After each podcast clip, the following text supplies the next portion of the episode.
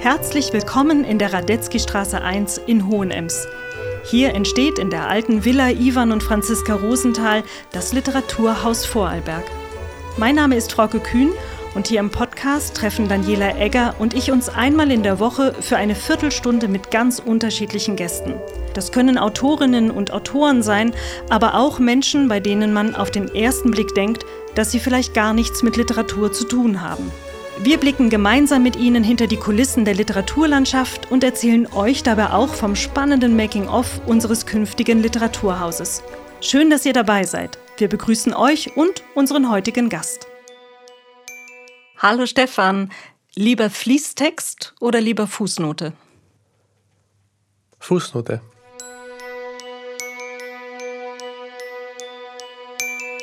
Ich begrüße heute sehr herzlich den Autor, Philosophen und Publizisten Stefan Feinig in der Radetzky-Straße 1. Schön, dass du da bist, Stefan. Herzlich willkommen. Ja, danke für die Einladung.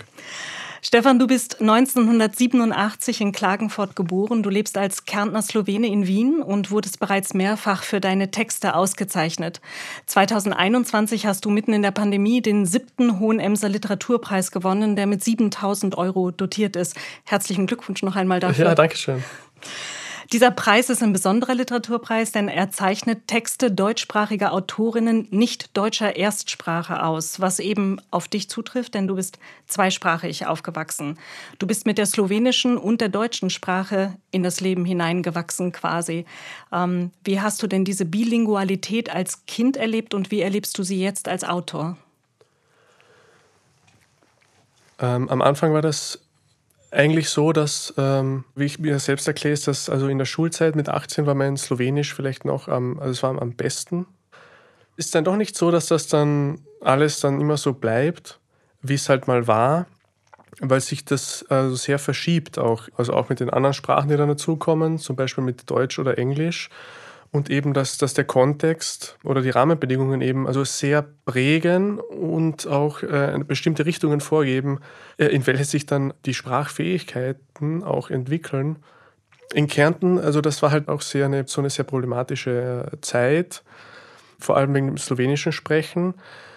Das wurde dann halt so gesellschaftlich äh, sehr abgewertet dann auch immer und politisch instrumentalisiert, um, um verschiedene äh, Zwecke durchzusetzen und, und wurde damit halt damit gespielt. Und ja, man hat sich dann schon, also zum Beispiel wurden wir auch als Kinder dann auch ähm, ja, beschimpft im öffentlichen Raum, also in Zügen oder Bussen, wir sollen das nicht sprechen. Ähm, das war in den öffentlichen Räumen dann halt sehr ja, verböhnt und man wurde halt extrem angefeindet. Also das hat natürlich nicht jetzt viel dazu beigetragen, dass das jetzt auch zu einer lebendigen Sprache wird. Ähm, und in der Öffentlichkeit äh, wird äh, die Sprache dann äh, verbessert. Und wenn dann in der Öffentlichkeit dann, ähm, welche Sprache auch immer, dann eben äh, nicht gesprochen wird oder auch äh, verdrängt wird oder auch also zensiert wird oder verboten, also dann ist das halt irgendwie, naja, das ist dann halt einfach äh, kontraproduktiv und ja auch schade. Ähm, ich hoffe, ich habe, ich weiß nicht, ob das jetzt so eine Antwort ist, die da passt, weil es ist sehr doch äh, chaotisch. Und es tut mir leid. Alles passt und dir muss gar nichts leid tun. Ähm, ohne dass wir jetzt schon ganz explizit, äh, explizit auf dein Essay eingehen. Ja. Du publizierst ähm, äh, immer wieder auch zweisprachig. Das heißt, was bedeutet es für dich heute als Autor in zwei Sprachen zu schreiben? Ähm, es gibt da äh, es sind verschiedene Ansätze, äh, die da also bei mir halt äh, in Kraft treten. Für gewöhnlich haben mich ähm, so, so Wettbewerbe sehr ähm, inspiriert. Also inspiriert im Sinne, das ist ein Wettbewerb, da gibt es ein Thema. Und je nachdem, in welcher Sprache dieser Wettbewerb dann ausgeschrieben war, habe ich dann eben zu diesem Thema dann halt äh, etwas geschrieben, weil ich halt immer gern geschrieben habe und das war eine, eine willkommene ähm, Inspiration, wobei es natürlich, also so viel slowenische Wettbewerbe gab es dann auch nicht oder so Ausschreibungen für Veröffentlichungen und so weiter.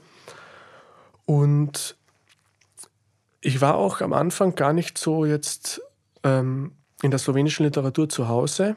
Ich war auf einem rein slowenischsprachigen Gymnasium. Dann war ich auch kurz bei einem slowenischsprachigen Radio. Und dann habe ich auch für eine slowenischsprachige Wochenzeitung geschrieben. Das hat ähm, aber rein gar nichts mit Literatur zu tun. Und dann war mal so in der Zeitung so ein Wettbewerb, ähm, das waren so 10.000 ähm, Zeichen. Für eine, äh, so eine, die haben eine slowenische Geschichte gesucht. Und dann dachte ich, ha, slowenische Literatur, das habe ich eigentlich noch nie verfasst. Aber das, das, das schaffe ich, das, das will ich jetzt probieren und das mache ich. Und das dann hat, hat dann sehr gut funktioniert. Und ähm, die letzten zwei Werke, die veröffentlicht wurden, habe ich dann ähm, jeweils immer in die andere Sprache übersetzt. Der 2018 erschien das Buch, also Rob Krožnika in Obsore, Horizont und Tellerrand. Da war der, der Ursprungstext war auf Slowenisch. Und das letzte Buch, äh, 374, da war der Ursprungstext war auf Deutsch und ich habe das dann ins Slowenische übersetzt und dann so gegeneinander übergestellt. Und das hat sich dann weiterentwickelt, wie zum Beispiel der Text jetzt äh, für Hohenems. Ähm, ist das so, wo die, die Sprachen also vermischen, beziehungsweise wo, wo das eine aus dem anderen rauskommt und das dann halt schon also auch mehr eine Mehrsprachigkeit ist, wo die, die Sprachen oder Wörter jetzt ähm, ineinander verschmelzen oder auseinander ähm, entstehen. Ja. Genau, lenkt man den Fokus noch ein bisschen auf, auf ähm, deinen Essay und den Hohenemser Literaturpreis. Der wurde von dem in Hohenems lebenden renommierten Autor Michael Köhlmeier angeregt und wird seit 2009 von der Stadt Hohenems verliehen. Und der Preis, der lenkt die Aufmerksamkeit eigentlich auf eine ganz besondere Facette der Literaturproduktion, nämlich auf diesen kunstvollen Akt, in einer Zweitsprache so beheimatet zu sein, dass literarische Schreiben entsteht.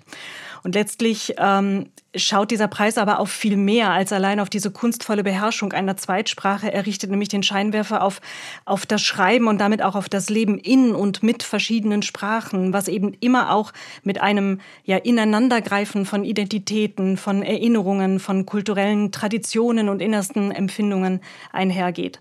Und dein Essay The Ever Living Ghost, A New Kind of Landscape, stellt eben dieses Phänomen der Sprache als solche sowie diese Mehrsprachigkeit in den Mittelpunkt.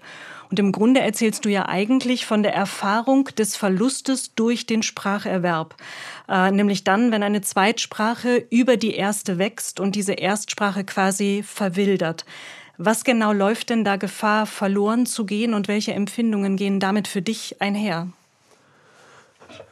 Ähm, persönlich ähm, war das, also ist das bei mir immer noch ein Prozess, also dieser Text ist eigentlich äh, hauptsächlich wegen meiner Tochter entstanden. Wenn man will, also meine Partnerin, ihre Muttersprache ist Schwedisch und wir sprechen aber auch Deutsch miteinander.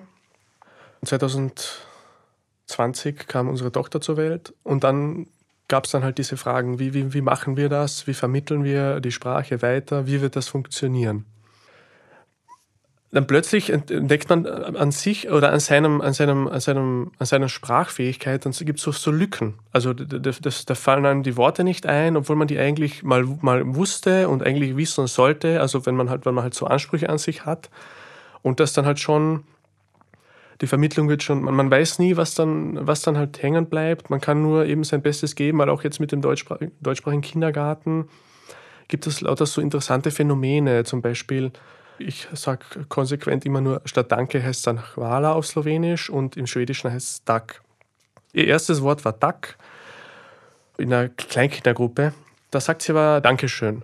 Und das sagt keiner von uns. Das sind halt so Sachen, wo man dann denkt, wow, okay, also wo dann spannend ist, was dann halt man ist, es ist ja blöd, wenn man das jetzt so als Rennen denkt. Und das habe ich, das versuche ich abzulegen, dass das jetzt irgendwie, man versucht dann irgendwie seine Sprache jetzt irgendwie da also in die Pole Position zu bringen, dass sie das halt am besten kann von allen. Aber man kann das, man kann das nicht kontrollieren und man sollte das auch jetzt nicht zwanghaft irgendwie versuchen zu kontrollieren, weil es dann am Ende so kommen wird, wie es eben kommt. Und Darf ich, ja. darf ich noch einmal ja, nachfragen, ja, bitte, weil, mich, bitte. weil mich das so sehr interessiert? Oder also das heißt, du bist auf quasi Leerstellen in deiner Muttersprache gestoßen, ähm, in, in der Grammatik, im Lexikon. Ähm, sind das repräsentative Leerstellen für andere Bereiche, die du für dich ähm, gefühlt hast in diesem Prozess? Mm. Ja, es, es ist dann, ich würde sagen, man hat so hohe Ansprüche. Zum Beispiel also man, man weiß nicht das direkte Wort, aber man kann es dann eh irgendwie umschreiben. Und also es geht um diesen Anspruch der Perfektion. Du bist in der Lyrik ebenso zu Hause wie in der Prosa und eben diese Vielfalt im Schreiben, die spiegelt sich auch in deinem Essay wieder. Du verhandelst dieses komplexe Thema der Sprache und der Mehrsprachigkeit auf mehreren fantastischen Ebenen und lässt damit im Essay auch so eine Art Collage aus meiner Sicht entstehen. Äh, es entstehen nämlich nicht nur sprachspielerische Momente, sondern eben auch kraftvolle poetische Bilder und Metaphern, wenn du zum Beispiel die Sprache als Landschaft inszenierst. Ähm, aber du diskutierst dein Thema auch über Fußnoten, die mit Peter Waterhouse, Jacques Derrida und auch mit der Band of Horses in die Literatur, die Philosophie und in die Musik hineinreichen. Welche Bedeutung haben diese Fußnoten und ihre Verwendung für dich in deinem Essay? Ähm, also ich, ich habe studiert. Ähm, ich sage das nur so und, und ich habe ich hab gerne studiert. Also das universitäre Leben, das ist, also finde ich sehr spannend. Und ich habe, was, was mir extrem gefällt, oder gefallen, immer noch, also gefallen hat und immer noch gefällt, sind eben Fußzeilen. Weil, mich, weil wo kommt was her, was, was bringt einen auf eine bestimmte Spur? Und, und da, kann man, da kann man irgendwie die, die, die Quellen nachverfolgen und die Gedanken, die jemand hatte. Also ich finde diese Fußzeilen extrem spannend, weil jemand schreibt etwas und ich habe äh, ich hab Philosophie studiert und meistens hat vieles von, also vieles von dem, was ich verfasse, hat auch einen philosophischen Hintergrund. Und also mich persönlich interessiert es immer sehr, wo, wie jemand auf etwas gekommen ist oder woher etwas kommt. Und deshalb habe ich diese Fußzeilen auch eingebaut, weil ich auch, ich wollte auch diesen, also den ganzen, also den Quellen, äh, die, ich, die mich inspiriert haben, irgendwie auch Tribut zollen. Und also das ist auch so, so, so ein künstlerischer Ansatz, wo, wo man halt, ja, man haut alles rein, was einem halt einfällt. Also ich habe den Text jetzt ich glaube, das hat ein paar Wochen, habe ich den, in ein paar Wochen habe ich den verfasst und ich versuche, ich hau dann immer alles rein, was irgendwie so, so kommt. Ich höre dann auch Musik daneben und das hat dann eigentlich perfekt gepasst. Und manchmal ergänzen sich äh, diese Dinge auch. Und also ja, also ich, wie schon erwähnt, das war mit Fußzeilen, das ist schon, also das finde ich immer spannend, woher etwas kommt, das, das lässt sich dann besser irgendwie rekonstruieren oder so eine, dass das halt so eine Anatomie ähm, äh, bekommt. Wie das dann halt, genau, also, also ich persönlich äh, für mich spannend und deshalb, ja, so wie dein Essay, äh, der mit den Worten Anfang und Ende beginnt, beginnt auch dein Lyrikband 374, der 2021 bei Muharjeva Hermagoras erschienen ist, mit einem Anfang. Allerdings ist der Anfang da nicht das Wort, sondern der Anfang ist eine Nummer. Du hast in diesem zweisprachigen Lyrikband die Erfahrung der Arbeitslosigkeit dokumentiert.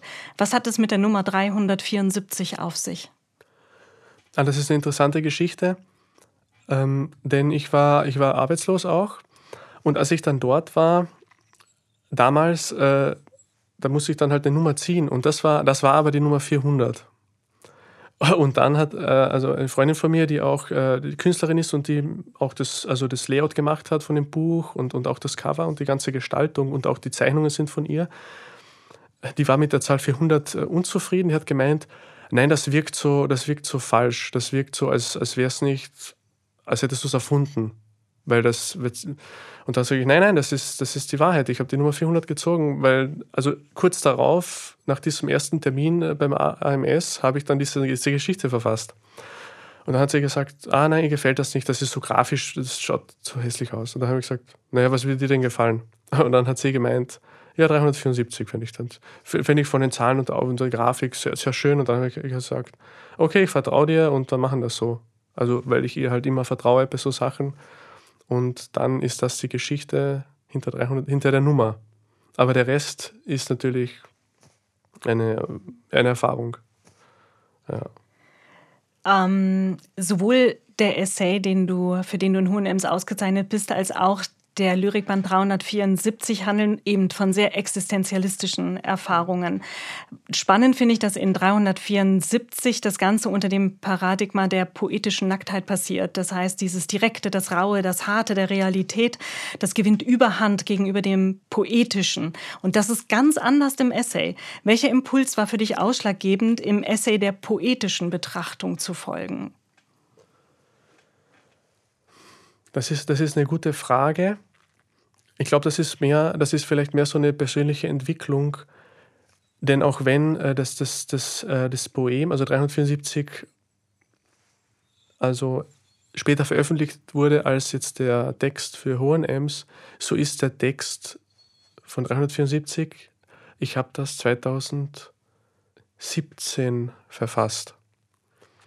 Mir, mir gefiel damals oder mir gefällt das noch immer, also auch, ich habe das Zitat von Alain Badiou vorangestellt und wo das, das Poetische dann oftmals so, also etwas so kaschiert, wo dann so eine, so eine Härte fehlt, die aber in der Erfahrung dann halt da war.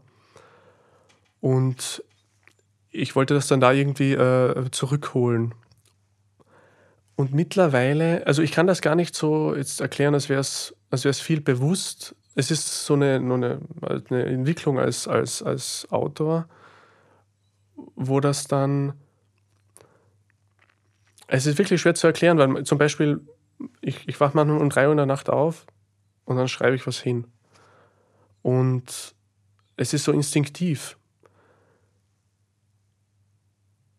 Und ich kann jetzt gar nicht äh, viel darüber sagen, warum, warum hier der Stil ist und dort der andere.